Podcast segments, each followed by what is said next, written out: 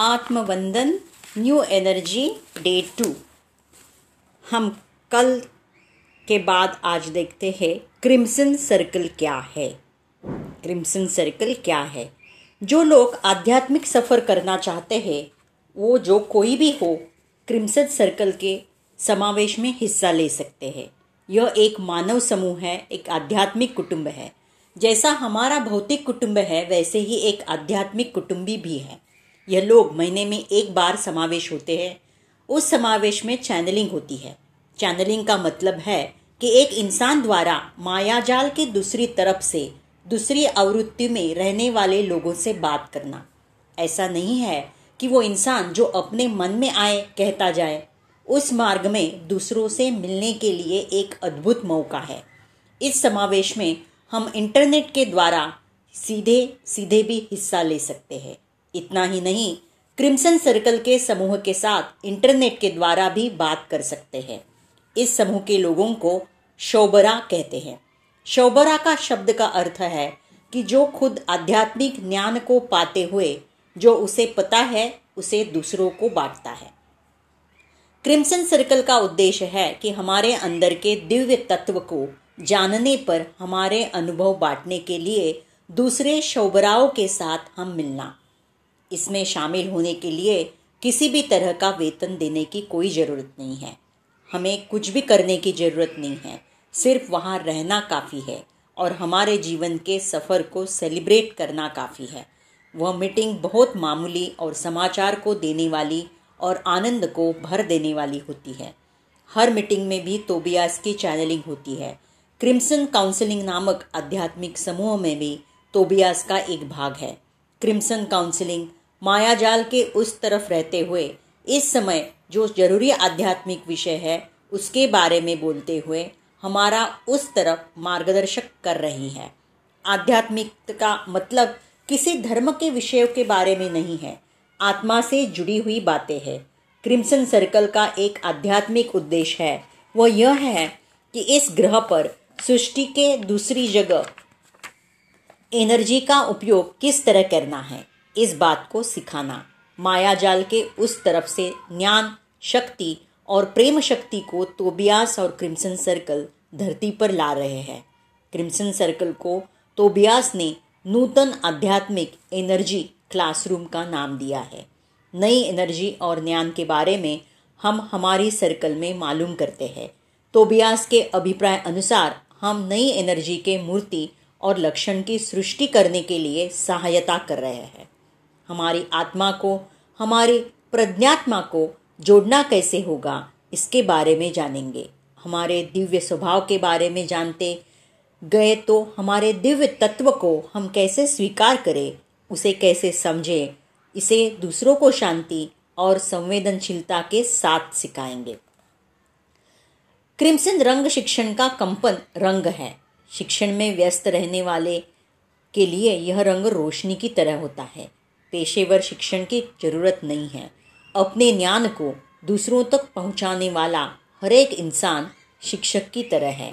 नई एनर्जी की तरफ़ बढ़ने वाले पहले मानव समूह में क्रिम्सन सर्कल एक है।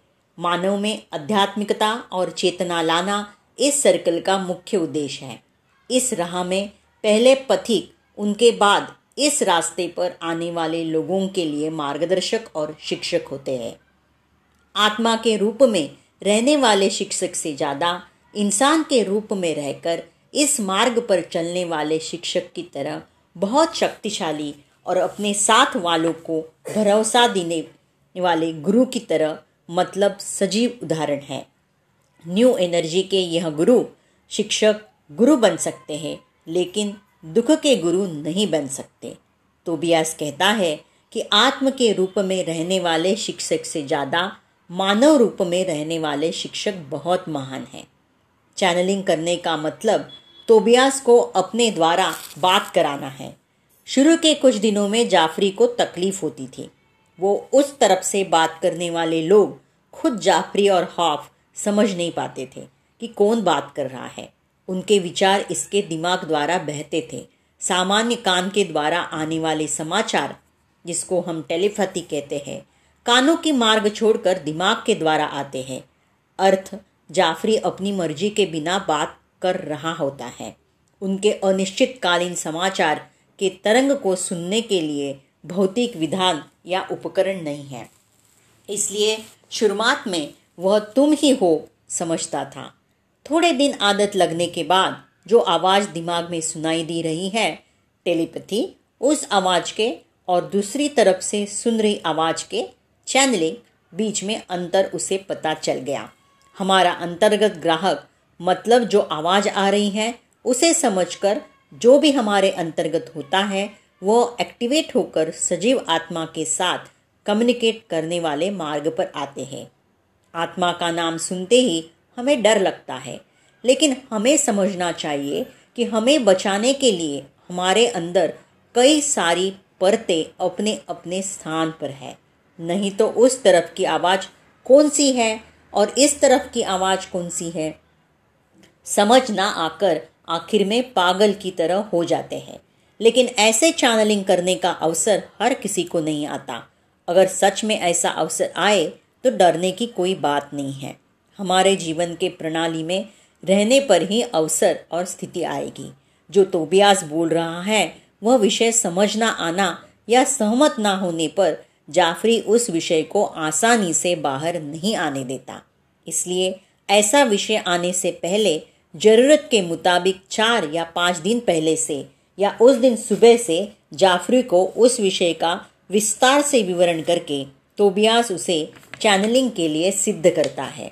अगर चैनलिंग होते समय अचानक से किसी विषय का प्रस्ताव आकर वह जाफरी को सहमत नहीं हुआ तो तब तोबियास जाफरी को कुछ देर खामोश रहने के लिए बोलकर कुछ क्षण रुकाकर पहले उसके साथ टेलीपैथी में बात करके उसे समझा कर समझ आने के बाद ही चैनलिंग जारी होती है।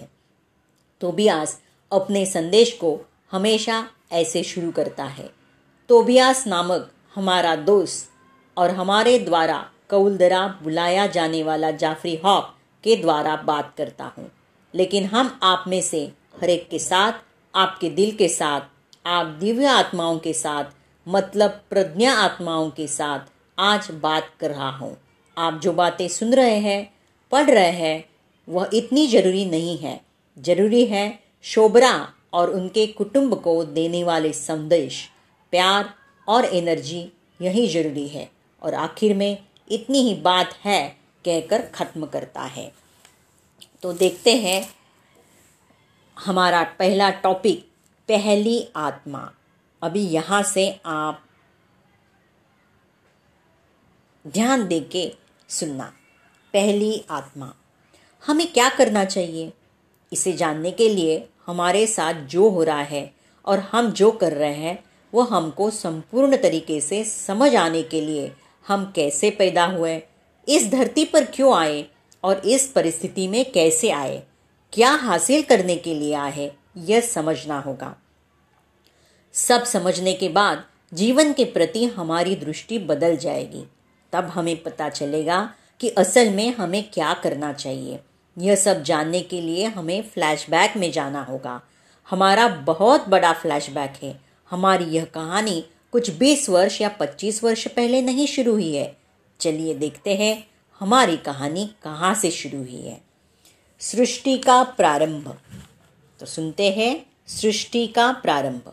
सबसे पहले मतलब इस धरती के पैदा होने से पहले, और अच्छे से बोले तो सृष्टि के पैदा होने से पहले, केवल निर्गुण था मतलब उनके अंदर गुण नहीं था, कोई भी लक्षण नहीं थे, कुछ भी रंग या रूप नहीं था, जो कुछ भी था, वह सिर्फ़ अस्तित्व था, मगर वह अस्तित्व कैसा था?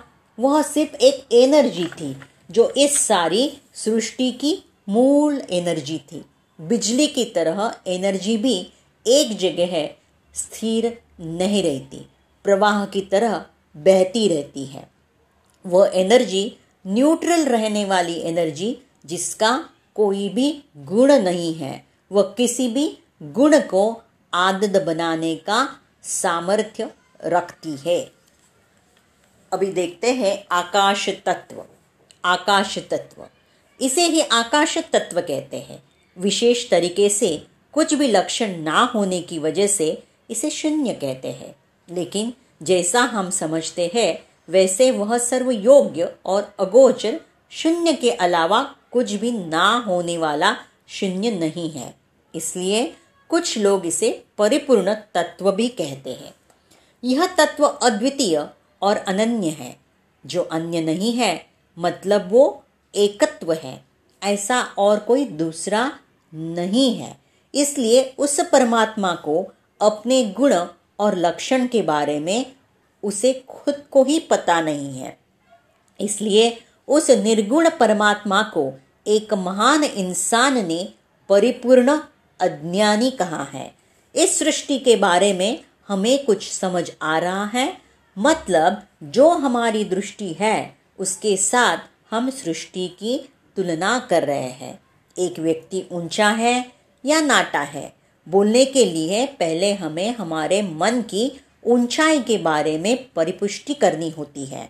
इसके बल पर हम उस इंसान की तुलना करके ऊँचा है या नाटा है यह निर्धारित करते हैं। वैसे ही दुबला या पतला है, इसका भी निर्धारण करते हैं। किसी के बारे में भी हम तुलना करके ही बता सकते हैं। जब यह सृष्टि का निर्माण नहीं हुआ था तो उस समय में उस निर्गुण की तुलना करने के लिए क्या होगा? इतना अपने आप के बारे में जानने का मौका उसे तब नहीं था, इसलिए आगे जाने की कोशिश करनी थी। तो अब देखते हैं वायु तत्व वायु तत्व। अपने आप के बारे में उसे रत्ती भर भी नहीं पता था। जो चीज़ पैदा ही नहीं हुई है, उसके बारे में उसे कैसे पता चलेगा? कुछ ग्रंथ कहते हैं कि भगवान ने अपने बारे में जानने के लिए ध्यान करना शुरू किया। इसका मतलब विचार तब पहली बार पैदा हुआ था। विचार का मतलब वायु तत्व है। सर्व समर्थ आकाश तत्व से वायु तत्व पैदा हुआ है। सर्वप्रथम सर्वसमर्थ आकाश तत्व से वायु तत्व पैदा हुआ है। कुछ पता करने की जिज्ञासा से विचार शुरू हुआ है। मैं कौन हूँ? यह प्रश्न पैदा हुआ। जब परमात्मा ने अपने बारे में सोचना शुरू किया, अपनी छवि को मतलब अपने आप को देखना चाहा, तब उसके अंदर से पहली आत्मा, अर्थात स्पिरिट पैदा हुआ। स्पिरिट को ही रूप और नाम जोड़कर आदिशक्ति कहते हैं। ज्ञान तृष्णा के साथ पैदा हुआ प्रोग्राम स्प्रिट है, इसलिए स्प्रिट में भी ज्ञान तृष्णा है। ज्ञान तृष्णा की वजह से ये स्पिरिट करोड़ों टुकड़ों में बट गया। ऐसा बटा हुआ हर एक टुकड़ा हर एक आत्मा है और उन सब आत्माओं का एक काल में एक क्षण में आविर्भाव हुआ। इसलिए जो भी आत्माएँ पैदा हुई, सब आत्माओं की उम्र एक है। ये आत्माएँ असामान्य हैं। आगे जाकर यही सृष्टि बनाएँगे और सृष्टि को यही चलाएँगे। यह जैसे चाहते हैं, वैसे सृष्टि को बदल सकते हैं। अभी देखते हैं, राजा, रानी। स्पिरिट में राजा और रानी दो तरह के कोण हैं। मतलब मेल एनर्जी और फीमेल एनर्जी नामक दो कोण हैं। कहानी के रूप में बताया जाए तो हमें बहुत अच्छी तरह से समझ आएगा। इसलिए तोबियास ने यहाँ एक छोटी सी प्रेम कहानी को बताया है। राजा और रानी ने एक दूसरे की आँखों में देखा। इसी क्षण उन दोनों के बीच एक दूसरे के लिए अत्याधिक प्यार पैदा हुआ। इससे पहले स्पिरिट को प्रेम के बारे में कुछ भी नहीं पता था। इसका मतलब प्यार वहाँ नए रूप में पैदा होने वाली एनर्जी थी। जब यह सिर्फ़ अकेला था तो प्रेम पैदा होने का मौका नहीं था। जब कोई और होगा, तभी प्रेम करने का मौका पैदा होगा। इसलिए राजा और रानी के पैदा होने के बाद प्रेम नामक एनर्जी, शक्ति पैदा हुई। यह एक सच्ची और पहली प्रेम कहानी है। एक दूसरे को देखने के बाद राजा और रानी को प्यार हो गया। उसके बाद रानी को एक बेटा पैदा हुआ। इसका मतलब उनके प्रेम के फल के तौर पर पैदा होने वाले बेटे में प्रधान तौर पर मेल एनर्जी थी। यही माँ बाप बच्चा, त्रिमूर्ति, तत्व है। धरती के ऊपर हम इसके बारे में बात करते रहते हैं। तो ब्यास हम सब की कहानियों को हमें ही सुना रहा है। वह कहानी हमारी है, जिसे हम भूल चुके हैं। हम सब की कहानी को एक आत्मा की कहानी के तौर पर बता रहे हैं। उसने उस आत्मा का नाम जैक रखा है। उस आत्मा का नाम जैक रखा है। हमें अच्छे से समझ में आने के लिए उपमान के साथ बता रहा है। एक कहानी को सुनते हुए उसके अंदर की गहराई को हमें समझना चाहिए। राजा और रानी के राज्य का नाम अहमस्मी अहमस्मी जुखा है, जिसका मतलब अस्तित्व के अलावा कुछ भी नहीं है। इसलिए उस राज्य का नाम मैं हूँ। आई एम देर तोबियास हंस रहा है कि हम इंसान हर चीज़ का कोई ना कोई नाम रखने के लिए कहते हैं और हमें नाम के पीछे भागने की आदत बहुत ज़्यादा है। अगर हम नाम को सही तरह से उच्चारण नहीं करेंगे तो वह भी एनर्जी को बदल सकता है। दूसरे आवृत्ति में रहने वाले कंपन से उसे पहचान सकते हैं। मरने के बाद सूक्ष्म लोक में भी लोगों को कंपन द्वारा ही पहचाना जाता है, क्योंकि हम इतने दिनों से यहाँ पर रहे हैं, हमें इसकी आदत नहीं है। इसलिए हम नाम के द्वारा एक दूसरे को पहचानते हैं। उनके स्थान पर वह सही है और हमारे स्थान पर हम सही है। जैक सिर्फ़ एक आत्मा का नाम नहीं है वह हमसे हर किसी का नाम है, यह हमारी कहानी है।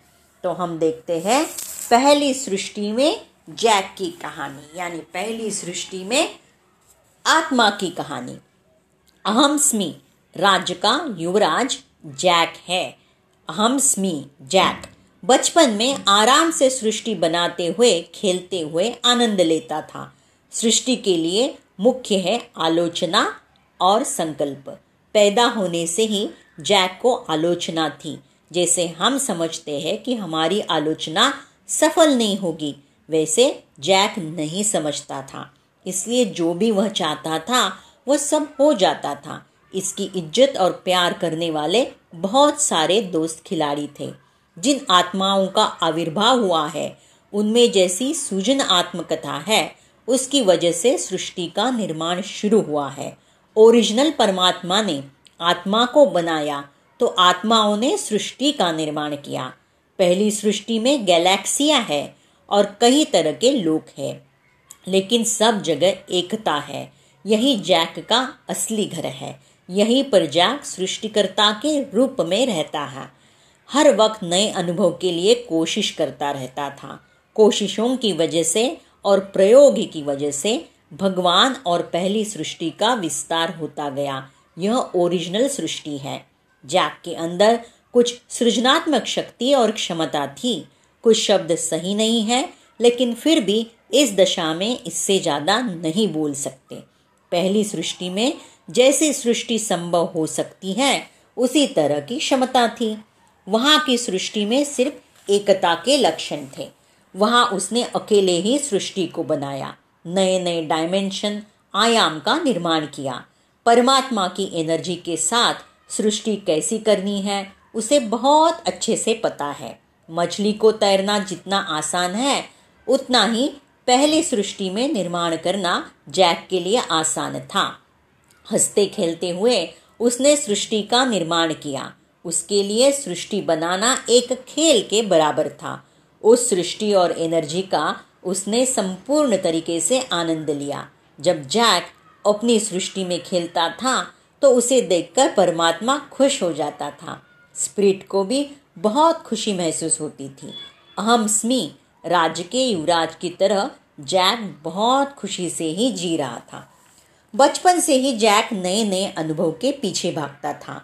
खेलने के लिए और सीखने के लिए वह तरह तरह के बयान करते हुए नए अनुभव महसूस करते हुए प्रगति को हासिल करता था। पुरुष एनर्जी को प्रधान रूप से खोज करते हुए प्रयाण करने का लक्षण होता था। राज्य में भी पुरुष एनर्जी में बल और स्थिर तत्व थे।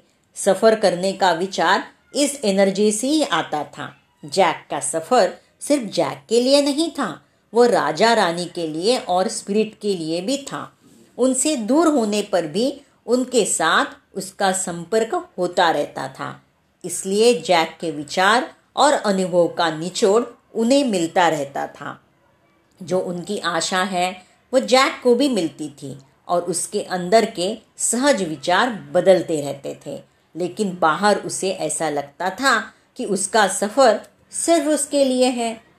जब एकता में होते हैं तो जो हमें लगता है, वह करते जाते हैं। यह नहीं सोचते कि वह सही है या गलत है।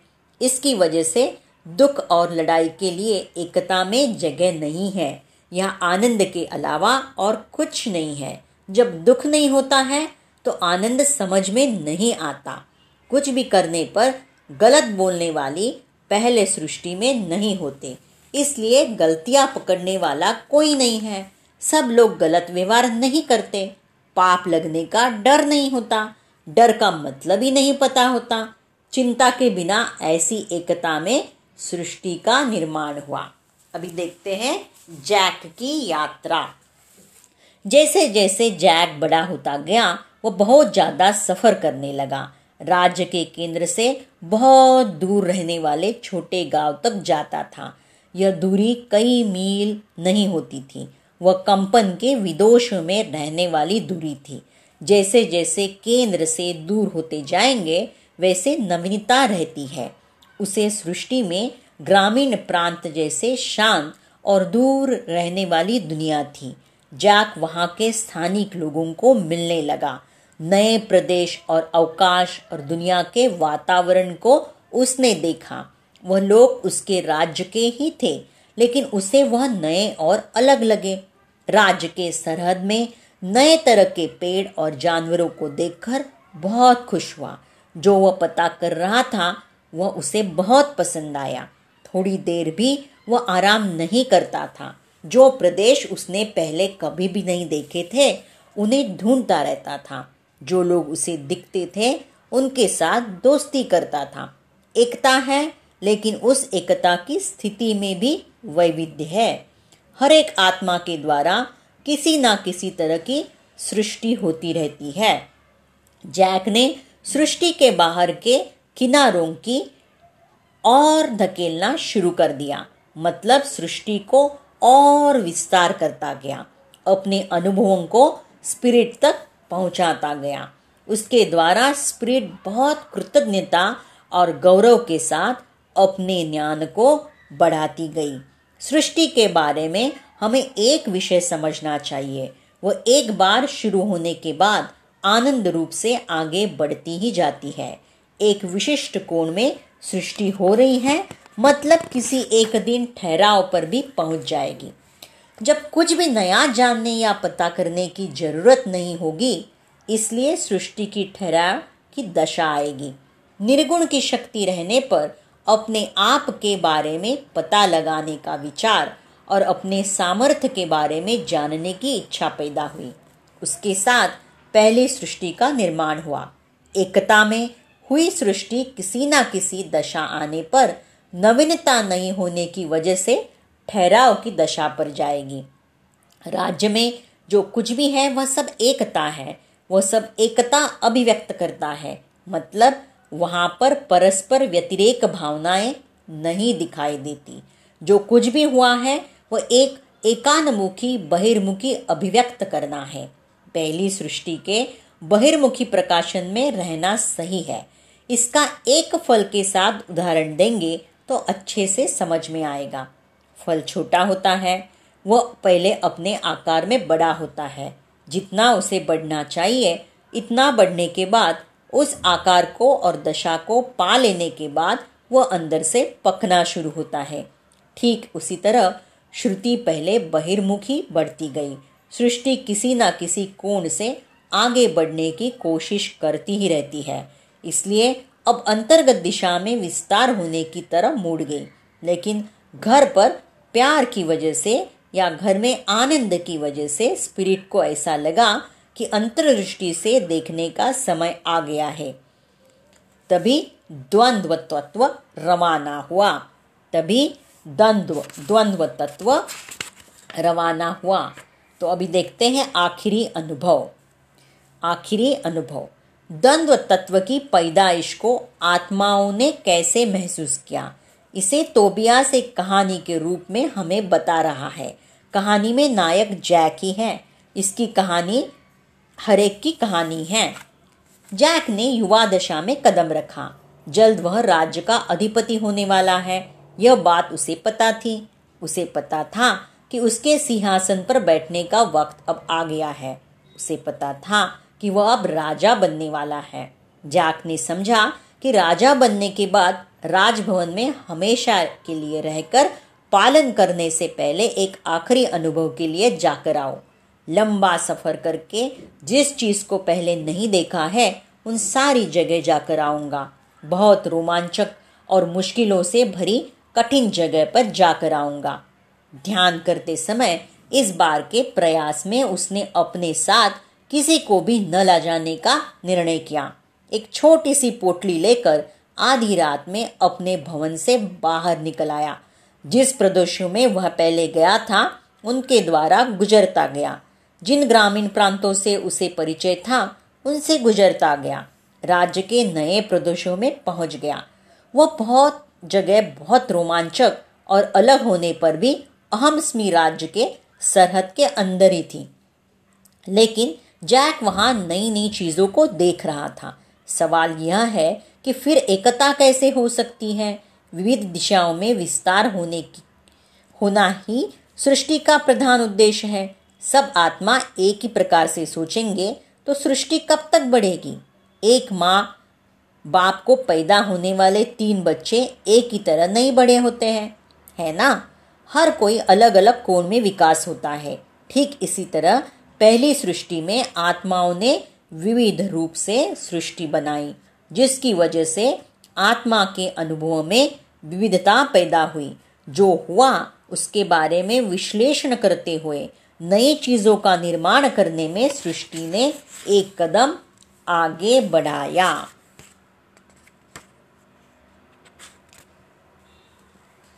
तेजो तत्व। अभी देखते हैं तेजो तत्व।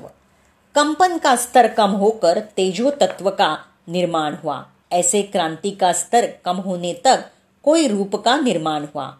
यह रोशनी हमारे बौद्धिक आँखों से जो हम देखते हैं, वह नहीं है। बेहतर कंपन के द्वारा दिखने वाली कांति है। ऐसे कांति के साथ निर्माण होने वाले उस रूप को the grand the great central sun या महातेजो केंद्र या सूर्य के नाम से बुलाया जाता है।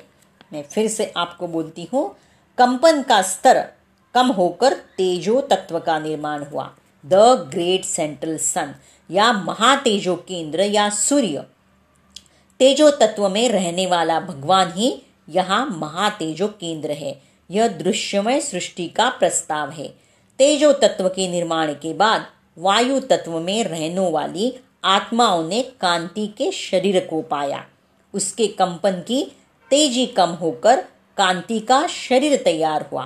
कांति शरीर का मतलब रोशनी वाला एक सर, दो पैर और दो हाथ वाली आकृति को कल्पना करेंगे तो वह आपकी भूल होगी। जैसे आकाश में नक्षत्र बिंदु की तरह दिखते हैं, ठीक उसी तरह कांति बिंदु कांति के स्तर पर आत्मा का रूप है। इस धरती पर आने के पहले हम सबका रूप वही है। रामता भी कहता है, आप सब एक सूक्ष्म तेज के बिंदु है। जैक पहली सृष्टि के किनारे पर सृष्टि करते हुए अनुभव को पा रहा था, वह बहुत कठिन था। एकत्व में ना खुशी है, ना कष्ट वाली भावना। इसका मतलब द्वंद्व तत्व की गंध शुरू हो चुकी थी। बहुत बड़े सवाल का सामना करने जैसा लग रहा था। उस दिशा में जैक ने अपने अंदर एक बिजली जैसी आवाज़ को महसूस किया। उस बिजली की आवाज़ सुनने पर उसे कुछ अजीब तरह महसूस हुआ। उसके अंदर बदलाव का रहस्य उद्घाटन होना शुरू हुआ। उसके अंदर कुछ असाधारण और अटपटी भावना महसूस होने लगी और वही द्वंद्व तत्व पैदा हुआ। पहले कभी नहीं होने वाला एक शक पैदा हुआ। उसे ऐसा लगता था कि स्पिरिट से अब एक तत्व दूर हो चुका है और रिश्ता टूट चुका है। उसे ऐसा लगता था कि अतीत में वह सबके बारे में जो सोच रहा था, वह अब सही नहीं है, एक तत्व नहीं है और जो कुछ भी है, वह सब परस्पर विरुद्ध द्वंद्व है। ऐसा उसने पहली बार महसूस किया। उसका स्पिरिट पर अब कंट्रोल नहीं रहा। ऐसा महसूस होने पर एक बिजली के रूप में बाहर आया। जब तक उसे लगता था कि वो और स्पिरिट एक है, ऐसी भावना प्रत्येक से नहीं थी। लेकिन अब उसमें स्पिरिट के प्रति अन्य भावना पैदा हुई। यह सब उसने जो अनुभव को चुना है, उसका भाग है। इसमें भूल कोई भी नहीं है। जो अनुभव के लिए तैयार होता है वो जैसे भी स्थिति का सामना करे, वह उसका संकल्प होता है। शक का अनुभव होता गया, गुस्सा और क्रोध का अनुभव होता गया, उसके अंदर बदला शुरू हो गया। उसे ऐसा लगने का कारण एकत्व में दरार पड़ना था। अलग और अयोग्य होने की भावना, केंद्र में पड़ने वाली दरार का अनुभव जैक को होना शुरू हो गया। तब जैक का कांति शरीर था। आगे बढ़कर ज़मीन के किनारों तक गया। उसने सामने एक महासमुद्र था। उसने ऐसा पहले कभी नहीं देखा था। अपने राज्य की कहानियों में महासमुद्र के बारे में सुना था।